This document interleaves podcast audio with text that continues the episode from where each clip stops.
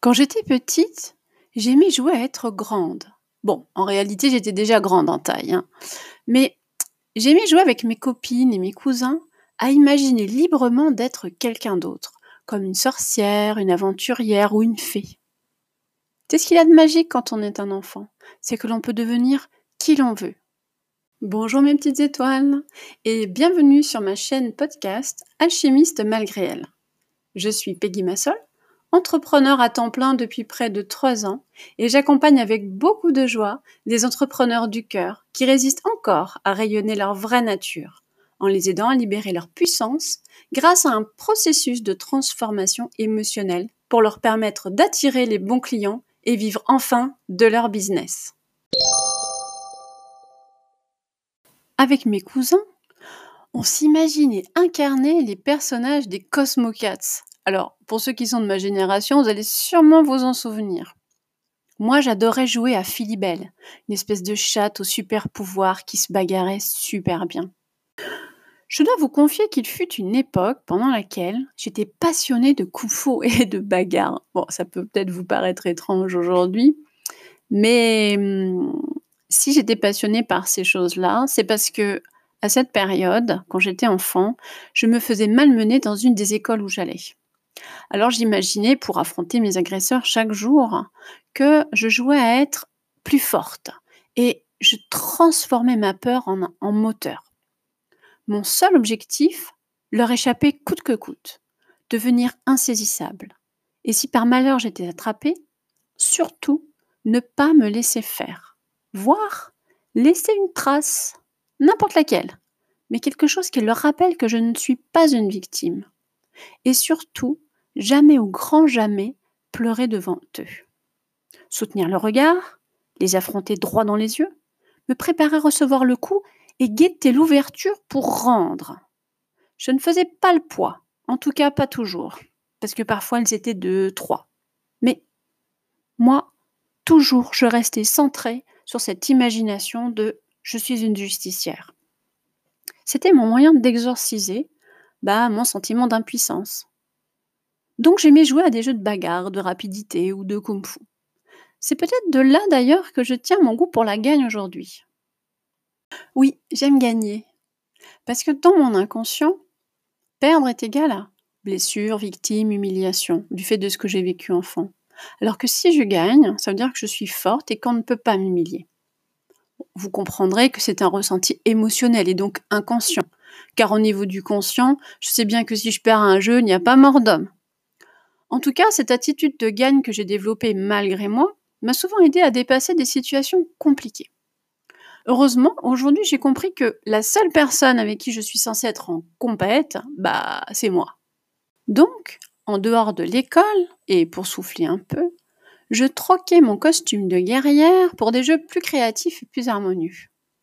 Parfois, j'étais architecte de châteaux en crotte de sable, et d'autres fois, j'étais exploratrice des mangroves à la recherche de trésors cachés. Comme j'ai grandi une partie de mon enfance en Afrique, près de la mer, j'ai passé des journées et des week-ends entiers à me baigner, à courir sur la plage, à inventer des jeux de sable, à nager, à surfer sur les vagues ou à faire la planche sur une mer d'huile. C'était des moments très importants qui me permettaient de me ressourcer. Et sur ces plages, on pouvait voir échouer sur le sable d'immenses billes de bois tomber des bateaux transporteurs qui passaient au large. Ces billes de bois, long tronc parfois fendu en deux par milieu, était mon terrain de jeu favori. J'imaginais que c'était des bateaux. Dans l'eau, j'étais une sirène, je m'échouais sur la plage et, oh, retrouvant les jambes après les avoir séchées au soleil, je devenais poète sur un bateau. Oh là là, c'était mon jeu préféré. C'était ça que je souhaitais tout à l'intérieur de moi, être une sirène poète. Pas facile à réaliser comme rêve, hein Sirène poète. Bon, bah alors du coup, ce rêve, ben, il est resté blotti quelque part euh, dans le petit coffre de mon cœur. Ces trois dernières années ont été très mouvementées pour moi, tant dans ma vie professionnelle que personnelle. J'ai fait beaucoup d'évolutions rapides à cause, ou grâce, hein, ça dépend des points de vue, à des événements extérieurs. J'ai su, malgré tout, m'entourer d'amis et de professionnels du développement qui m'ont soutenue et mmh, aidé à transmuter mes émotions et mes difficultés. Et puis, il y a environ un an, je me suis intéressée à l'alchimie.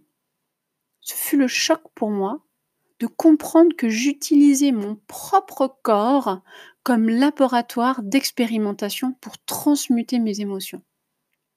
Cet univers que je ne connaissais pas et qui m'était pourtant si familier, une sorte de sensation tellement étrange que j'ai vécue. Cette poésie dans les récits, les textes hermétiques, une joie immense s'est libérée en moi sans que je ne puisse comprendre sa provenance. Et puis, il y a environ six mois, j'ai compris. Sans le savoir, j'avais réalisé mon rêve d'enfant.